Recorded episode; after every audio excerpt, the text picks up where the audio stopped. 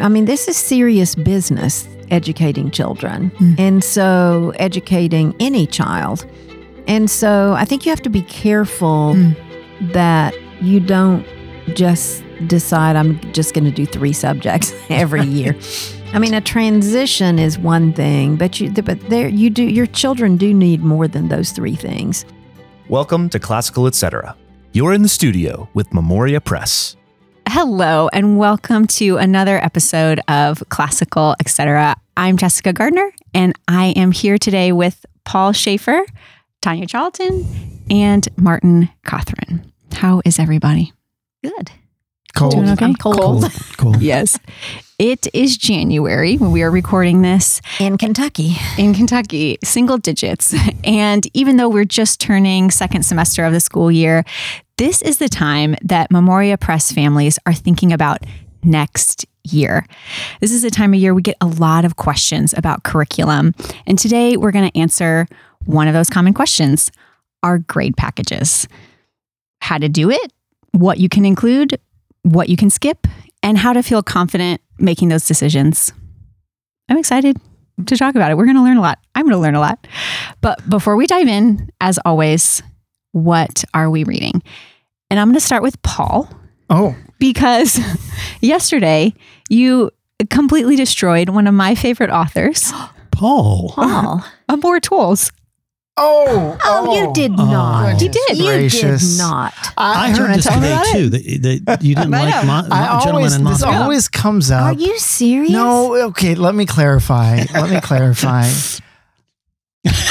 Every time somebody wants to speak to me of him, Is that a lot, Paul? Does, It actually has happened a lot in this office. That's because I wonder why It that is- is. he's such a good Mm, author. It is. It is. That that is what is said. Like right. Like the expectations get very very high of this author.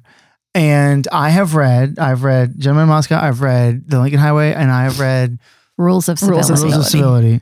And every single one of them, I thought, hmm, I don't regret reading that, but I also wouldn't like raise it to the level that everybody else is raising it.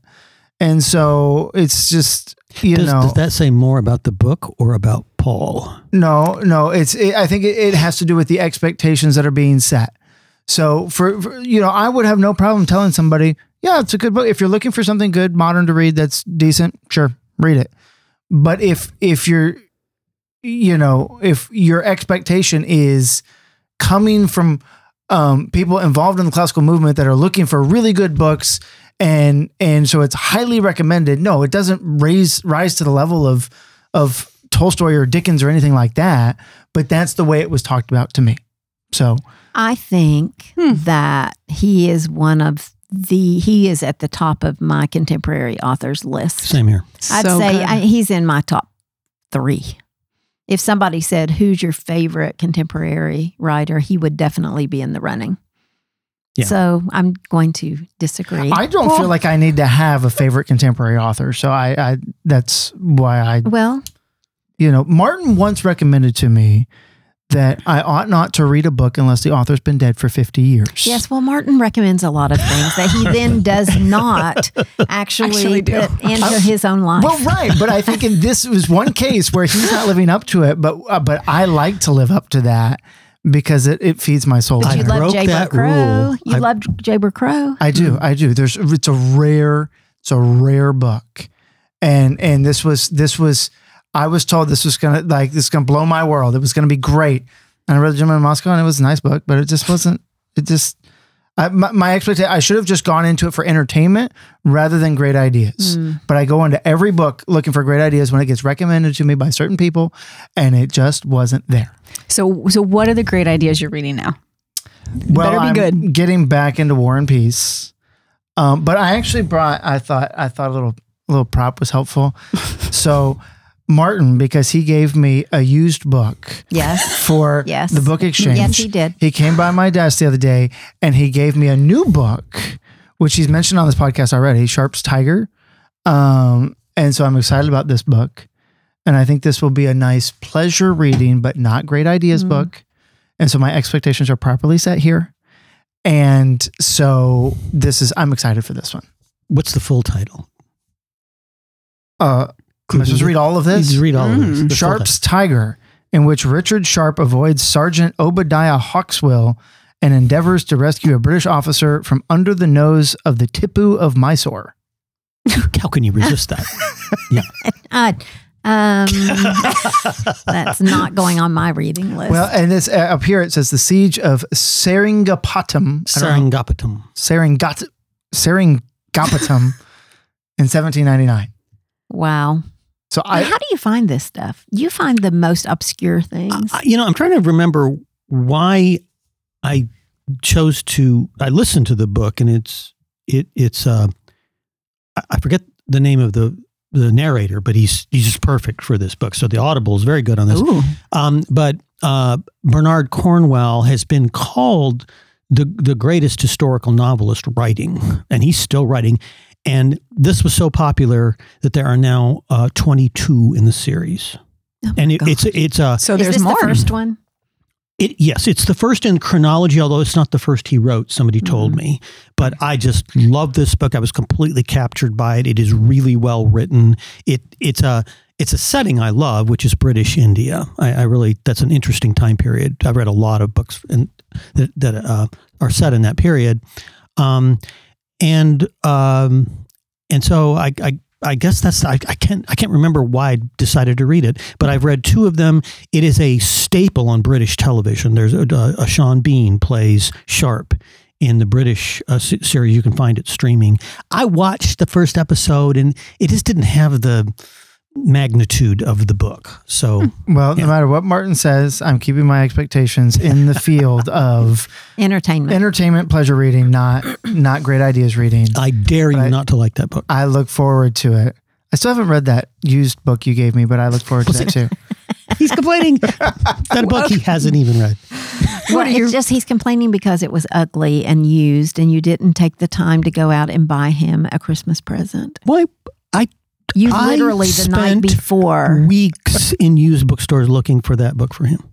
No, you did not. Oh, okay. Martin, what are you reading these days? Well, because just to avoid having to say the same thing over again, um, one of the authors I just love, and and this is one of these books that my wife and I listen to, like when we're going to visit our kids in Lexington or something. We've got an hour on the road, um, which is um, uh, where'd it go? I just had it up here. Um, I don't know where it went. and and this is I'm doing what I'm doing what uh, You're googling. Tanya did. That's oh, right. Okay, it's by Rick Bragg. Where I come from. Rick Bragg is he's a Pulitzer Prize winning journalist, but he he write he always wrote feature pieces. If you if you get if you get a copy of Southern Living magazine, he writes the the column right at the end, a very short column. Is he still Southern doing Living. that? Yes, he is. And so. Um, so I read one or two of those. I thought, who is this guy? He just he's he's Southern. You and I read a book by him Um, we did because we talked what about is. it. Yeah, I can't remember what it.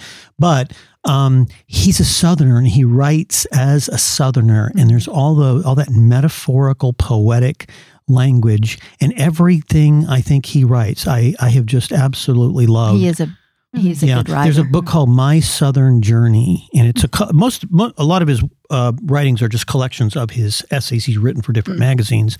My Southern Journey. If you want to know what the South, the American South, is, read read the the introductory article uh, uh, essay in My Southern Journey, and or it's read just Flannery O'Connor, or Eudora that's a little Welty, different angle on things. or Faulkner. Uh, but my parents were both from the South. My mother was from Georgia. My dad was from South Carolina, and so like these are my people.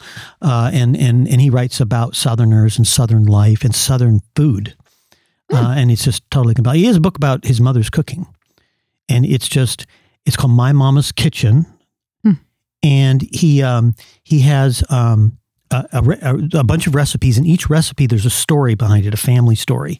So it's a whole chapter, and so it's fun to read the story. They're like all of his stories, and then, uh, and then he's got the recipe, and he tells how his mother, you know, says, "Well, well, mom, how how exactly how much salt? You, well, just a pinch, you know."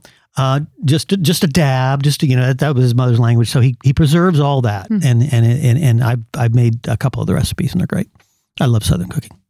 How about you, Tanya? Well, I'm going to repeat myself for the next six months. I'm reading Warren We're in peace. Okay, we just well, yeah. Let's just Just move put on. Put this discussion under Here's wraps. the for thing: another is I months. can't read anything else right now because we're going to meet about it next week, and I still have 200 pages to go Mm-hmm. in the part that we're going to talk about next week. So I just that is lit. Oh, I've got to read the door in the wall because we're going to Oh. Dana and Lee and I are going to work on the door in the wall. So I do have to do that, but it's just got to be just War and Peace for me right now, which I just read. I don't know. Are you finished with volume two? No. Have you read the conversation between Pierre and Prince Andre about God when Andre says, Mm-mm. or when I mean, I did 15 years ago, but I haven't recently. it's just so good. It's Hmm. brilliant. Hmm. So get there. I'm I'm working on it. It's really, that is You know, the funny thing about Tolstoy is he was not Orthodox. He was not an Orthodox Christian. He was almost a Freemason or something. Hmm. But his Well, novels so- rise above that. They're, so they're- Pierre they're has Orthodox become a. Mason. He's not going Mhm. like to a church. He's Right. literally joined the Masons. Yes. and Andre is um living he's well I won't we don't need Don't to talk spoil it. about it. We don't need to talk Well, about all it. the there's a lot of characters in his novels who are Masons, and they're always very positively portrayed. Uh, he he clearly admires them, um, and so like you know in that in that inevitable comparison between Tolstoy and Dostoevsky, Mm. uh, Tolstoy writes better Christian novels, I think, than Dostoevsky even, but his actual theology that he hold, the beliefs he holds to are not as orthodox as Dostoevsky. Mm. Dostoevsky is very orthodox in his beliefs. Uh, but somehow, again, his novels rise above his theological limitations. It's really well, and he. I mean, he makes orthodox theological points. Yes. Like, I mean, when Levin goes to confession and Annika Yeah. and like, Yeah. I mean, there's, there's really, I mean, he, he portrays the faith beautifully, Mhm. right? And Kitty's ability to tend to the dying. And he, as an agnostic, he has no idea how to handle that, right? Like, there's, there's, there's a lot of good points that he makes about the faith. Yeah, and about- about not how Orthodox himself. seeing Christ in somebody is more powerful than any argument, and that Kitty Mhm. serves that Yeah. role, I think. in Yeah. That's Anna beautiful. Karenina. what are you reading? Last night, I just started a book I've read probably four times Hinds' Feet on High Places. Have you ever heard about it? I have heard of Ah, that. It's beautiful. It's an allegory by Hannah Hurnard. She she wrote a couple books in the I think it's from the 60s. Um, It's older. it is older. It, it's beautiful. It's one of those ones that it, it, it- my wife has on the shelf, and I have no idea what it's about. oh, it's so good. I try to read it once a year. It's short. It's probably not even 100 pages. So, yeah, Wow. time to revisit. That's your book Mhm. that you read over and over. Mhm. Well, oh, Shane's was the Iliad. Oh, Was it Homer he reads every year? Uh, I think I feel like he had more than one that he read That he every year. Every year. Mhm. Yeah. I don't have a book I reread every Oh, year. I try to read a Severe Mercy too. Oh gosh, that's good. It'll gut you. Yes, yes, it will. Very beautiful though. Well, speaking of beautiful, our uh, materials here at the press, specifically our grade packages, is what we're going to discuss today. And I'm excited about it because we get a lot of questions this time of year about how to do it, how to put them together. And I want to start with you, Tanya, because you field these questions a lot and you walked your students, your children through Memoria Press in its beginning. So you had to make these decisions for your own children. When you hear a question from a parent about, okay, I'm approaching a, a grade level for my student, what are their common concerns and where do you begin? Um, placement is a common concern Okay. because their students don't necessarily place into an entire core package. Okay. So we have to talk about that. You know, our CSRs spend a lot of time just walking people through student by student Sure. and subject by subject. Um, another common concern is how many books are in a package. Um, it can be overwhelming. It looks overwhelming. It's certainly there are. It is. I was just um, fielding complaints from our editors today because we're, you know, the changes that we continue to make make their lives difficult.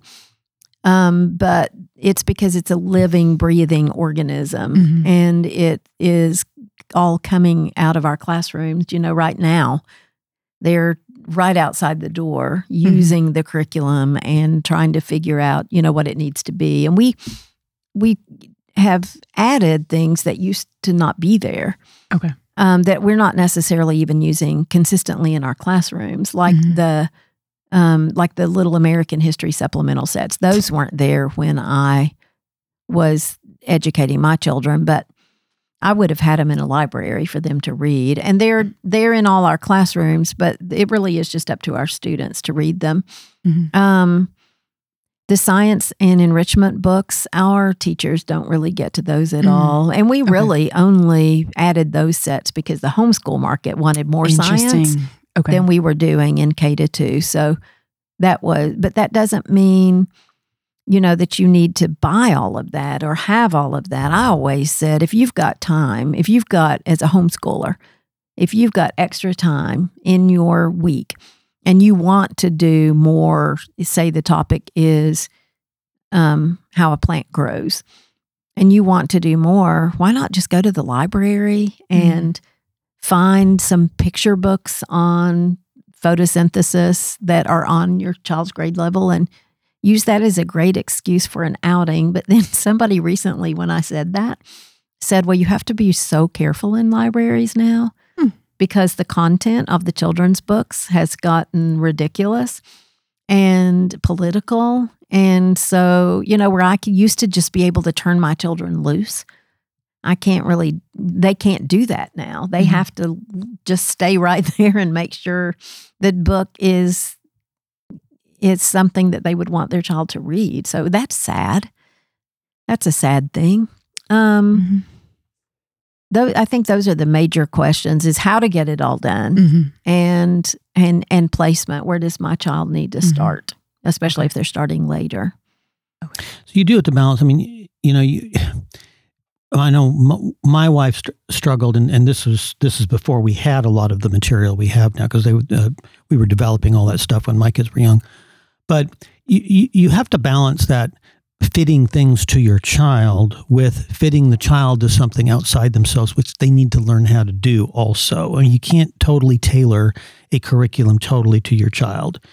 And so maybe, you know, if the math is just too hard, it's beyond them, maybe you need the one before uh, to, to prep for that. And it's always, you know, But it doesn't mean don't do math. it doesn't mean don't do math, right? Mm-hmm. That's I mean, some people that's they they they want to cater to their mm. children's interests all mm-hmm. the time.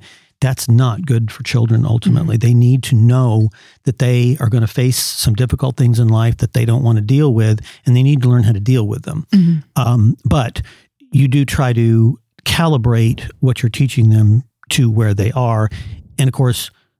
If they are struggling, don't don't push them forward in something they're really not capable of doing. Mm-hmm.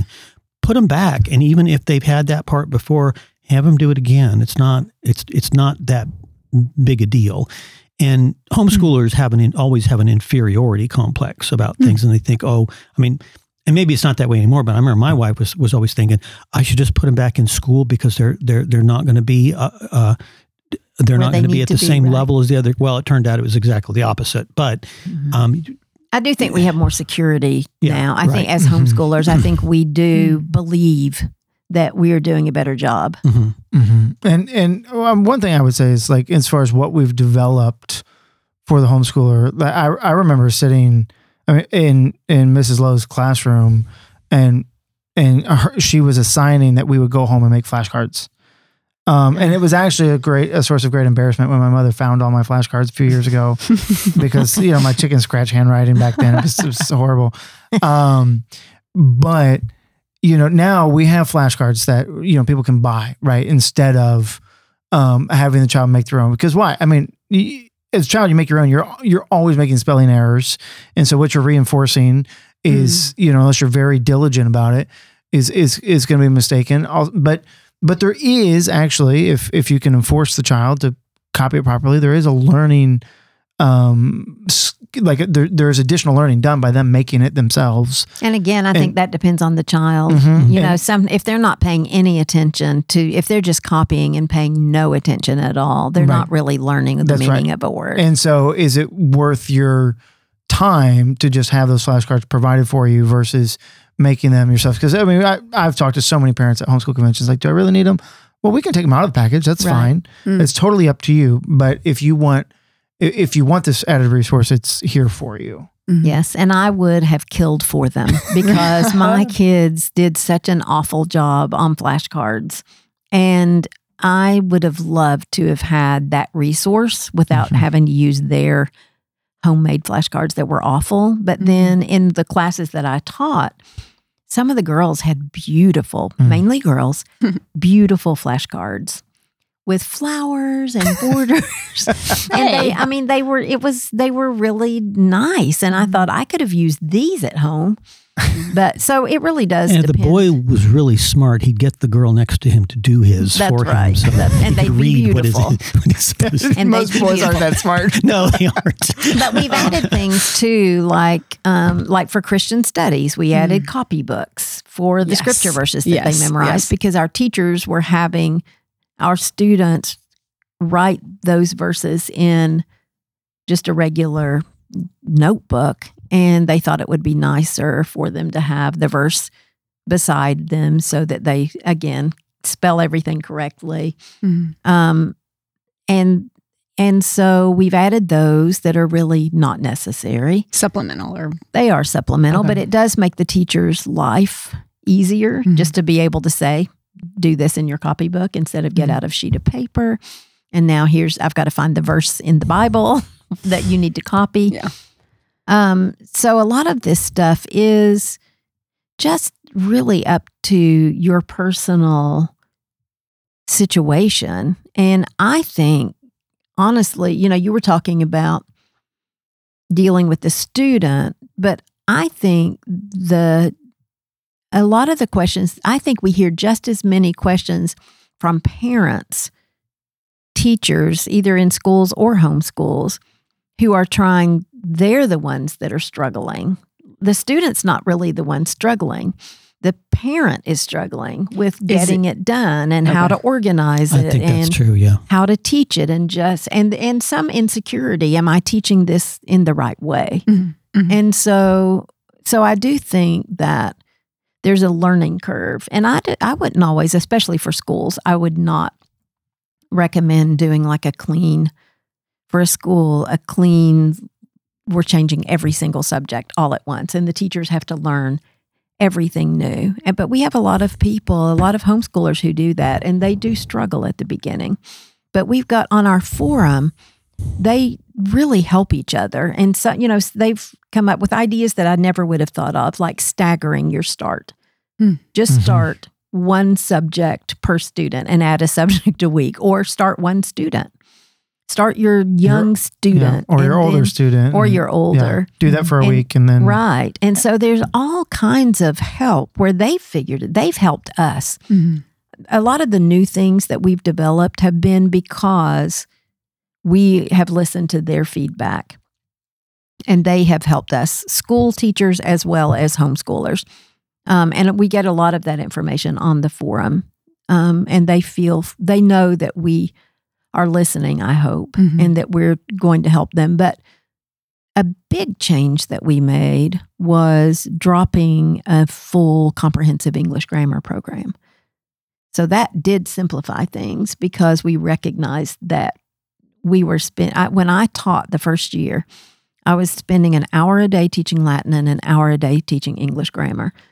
And it was too much. It was the same Mhm. thing, really.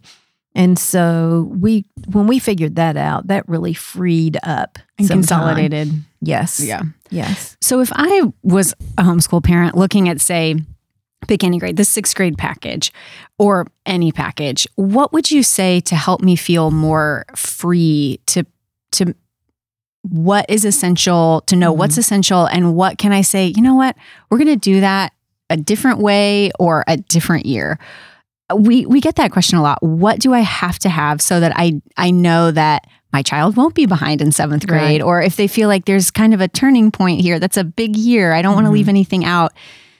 What's what's yeah? What's your advice on that? Who are you asking? Any, any of us? Mhm. I feel like I've talked a lot. Well, I I would say there's there's not a good way to answer that in a in a broad general way, right? Like every gr- grade is going to have its particular um, things that are being covered, right? So, do you really need to spend a year? Let's say you're transitioning in, um, I guess that would be the sixth grade year uh, with uh, birds in the history of medicine. Do you really need to spend a year doing that stuff? It's good it's worthwhile. It ought to be done. But if you're transitioning in Memoria Memoria Press in that year and you're sitting here going, we're adding Latin in, we haven't done Latin before.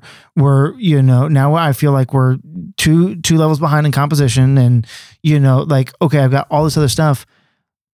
You might just not do that science for a year because you know the next year you're gonna be you can you'll be able to add it in Mm-hmm. you know and and there is a danger there if you get complacent of like I, I don't need to do this subject right that no you need to if you but if you have a sort of a staged um sort of plan of like this year we're going to cut out you know a subject or two that is that is not like you have to do physical science to be ready for biology and chemistry and physics really you can't cut that out but in the earlier years you could right Right. You And could so- even just give your child the birds book to read Right. and the Not medicine. do the or, or right. you can also use the summer for some of those things, right? Yes. Yep. I mean, studying birds, like like like right now, there's no nature going. on. It is it is 12 degrees Bleak. outside. Nothing is happening. They've Yeah. all gone south for the winter. Um, so why wouldn't you do birds in the summer when you can put a bird feeder out there? Or trees. well, my wife always did, or trees Mm. when they actually have leaves Right. and and this sort of thing. So some of those things can. You know, you could just You could do the rest of the stuff and then do the nature study. But as far as what is Mhm. In necessary in the grammar school, if you're going to do a classical education, you need to be doing some Latin. Okay. You got to do math. Mhm. Um, literature oh, lit for Yeah. sure. Latin, math, and literature. You can do nothing else. Do ma- Latin, math, and You can read a bunch of always, stuff. if you want to And that's include helpful. Christian Yeah. studies, you know, for us, Christian studies is an academic subject. Mhm. And so you can skip that and just do, you know, do your Christian studies together as a family, whatever your whatever you choose to do, and skip it as an academic subject. I wouldn't skip it forever as an academic subject because I think No. it's one of the most valuable things that knowledge we is have. important. That knowledge Mhm. is, and we are becoming illiterate about, you know, Mm. with biblically. Like the context. and I the- think this is really important. I am ju- I think my son's Christian studies years with Cheryl Lowe were really essential Mm. for them to know what's in the Bible, where it is. Um, before then, they start actually um, building their faith. I think that having that knowledge is was a huge gift. yeah, and you know, I went to Christian schools in growing up in California, where they have nature all year. By the way, um, I, I I went to to Christian schools and l- mostly Missouri Synod Lutheran schools, Hmm. um, and I didn't realize till much later in life. You know, you're making this point about the importance of Christian studies. Right. I didn't realize till much later in life the influence that that had on me. The Hmm. things that I knew because we we talked about them and we memorized the 10 commandments and we memorized certain Bible verses Hmm. and we had a basic a very Mhm. basic theological understanding that was just uh, ingrained and and that is so important. I I don't know what it would be like to not have had that and try to learn that later. Mm. That would be a weird experience. For, Mhm. uh, so, so I, I do think that that is fundamentally important, and I do think making it a family studies grade. I mean, just, just take what one where one of them is in the Christian studies Right. program, and have all and do of it them all be in together. Yeah, that's that's the other thing. Is there's certain things that you can do together. You can't do it with Latin, and you can't do it with math. Those are systematic subjects. Mhm. But other subjects you can adjust between grades up two or 3 Mhm. grades, and just have them. If, if they're close enough, have them all do the same history together. Have them do the same. Sometimes you can do that with literature. Sometimes you can't, but you can find something in the middle of where they are and just go up the grades that way and have them all do the same year of that. Sometimes that's what you've got to do, and and it works. Let me ask you a question. Do you think logic's essential? Well, I think that by the time you get to uh, a, a, a stage that you are able to learn logic, which is really only in high school, Right. I think it's much easier. You, you should have gotten all those basic things up to that point. Mm. Uh, I do think you need to do it before you get out of high school, definitely. That that that that is, I mean, to, to me, it's very much a follow on to the to the critical thinking skills training you're getting in grammar and math. Logic is the next step yes. after that. That's helpful. And it, so, my, one of my takeaways is math, Latin, and literature are the essentials. Mm-hmm. And then outside of that, as a homeschooler, I can feel empowered to just kind of look at the arc of our year, the arc of the family. Are there kids in similar grade ar- ranges? And what do we want to do with our summers or our breaks or our family time? And just feel free to make it work with our lives But I think and also include the you've- essentials. You've got to, I mean, this is serious business educating children. Mm. And so educating any child. And so I think you have to be careful Mm. that you don't just decide I'm just going to do three subjects every year. I mean, a transition is one thing, but you, but there you do, your children do need more than those three things. Right. And and uh, in a homeschool setting, you really can get stuff done. I mean, depending on the child, more quickly than in a school setting, right? Because you just need that one child to get it, and you- off off you go. And so, um, I mean, the, the the main thing that I would say is that um, is I really want people to know that we will help you customize this mm-hmm. for your child. Just because we say, here's first grade, here's second grade, here's third grade, doesn't mean that we expect that everybody's doing, when they're doing third grade, they're doing exactly those things. That's right. But that, you know, w- either via phone call, email, in person at a convention, whatever it is, we're happy to walk with, walk through it with you subject by subject. And, and you let us know where your child is mm-hmm. And we'll help place you there and and you know then we can understand that you you where you feel you're maxing out Mhm. right and, and help you But through that school, you know, this is school ought to take, depending on the age of the child, but for, and say an older grammar school student or a high school student, they should be spending five or six hours a day Mhm. on schoolwork because what else are they doing? They need to, they need to be working hard. Mhm. And the manuals that come in our packages are so clear and helpful with every Well, I subject. so. And I think, yeah, yeah, I think they are with how much just an average for how to fit this in and the Right. hours throughout the day, where to put everything. Right. So it's, yeah. But if but you don't want to it's just a fine line. Like Mm. at what point does it become overwhelming? Mm. And if it does, then what's wrong? Um, can I address a question that I get frequently in the booth at a conference, Sure. for example? And that is Latin. Okay, so you have a a family and they're just starting Latin, and they've got a sixth grader, and a fifth grader, and a third grader, Mm. and they think they have to teach each one i- i- using a different program or something. And I almost always tell them, look, take all three of them and just start with Latina Christiana.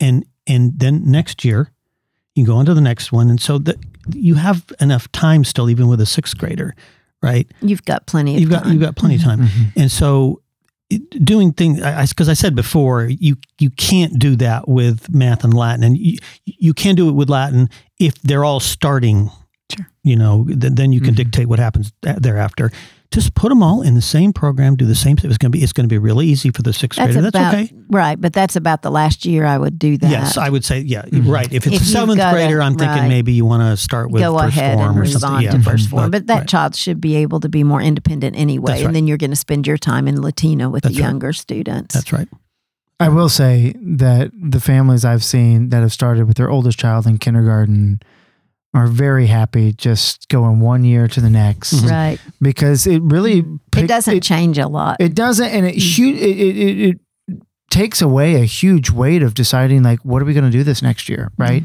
Sure. and oh, that was huge for me. yeah Once I found Cheryl Lowe and didn't have to think about that mm. anymore, it was, I mean, it was a huge relief. Everybody else was running around trying to figure their stuff out. And I was just going to do whatever she said. and it, I mean, I, it was, it was a burden lifted. Mhm. And and that's our hope with the curriculum packages. Yes, is it it's is. a burden lifted. It's Well, but the funny thing is there are two kinds of homeschoolers. All right, there's the homeschoolers who want everything prepackaged and regimented, and Mm. that's good. They like that. That would be There's the me. other ones who Me are too. just creative and they want it. They see Yeah. this program over here and they see that program over there.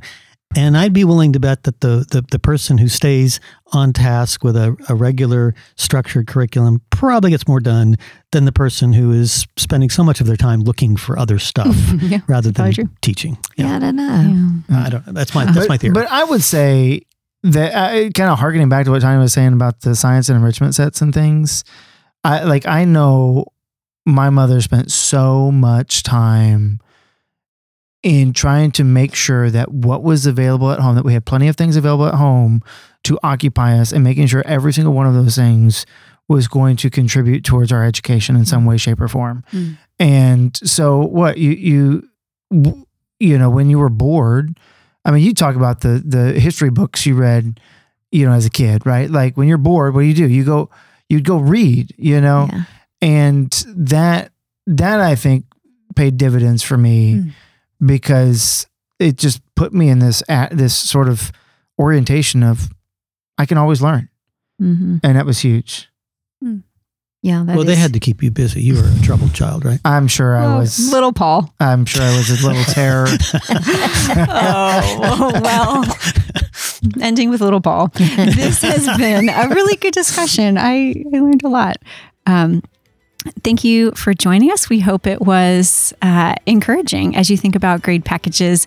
You can find more about our grade packages at memoriapress.com and you can also order a free magazine there. We'll ship it to you and all the great information is in there. Thanks for joining us. We'll be back soon. Thank you so much for listening to this episode of Classical Etc. You can find us on Spotify, Apple Music, or wherever you get your podcasts. Be sure to check out all the other shows on the Memoria Press Podcast Network. This has been Classical Etc. Thanks for being here, and we'll see you again soon.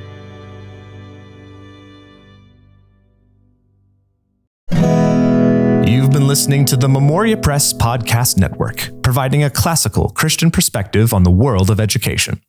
To learn more about Memoria Press, visit us at memoriapress.com. To connect with us, find us on Facebook, Instagram, or Twitter. Thank you so much for listening, and we'll see you next time.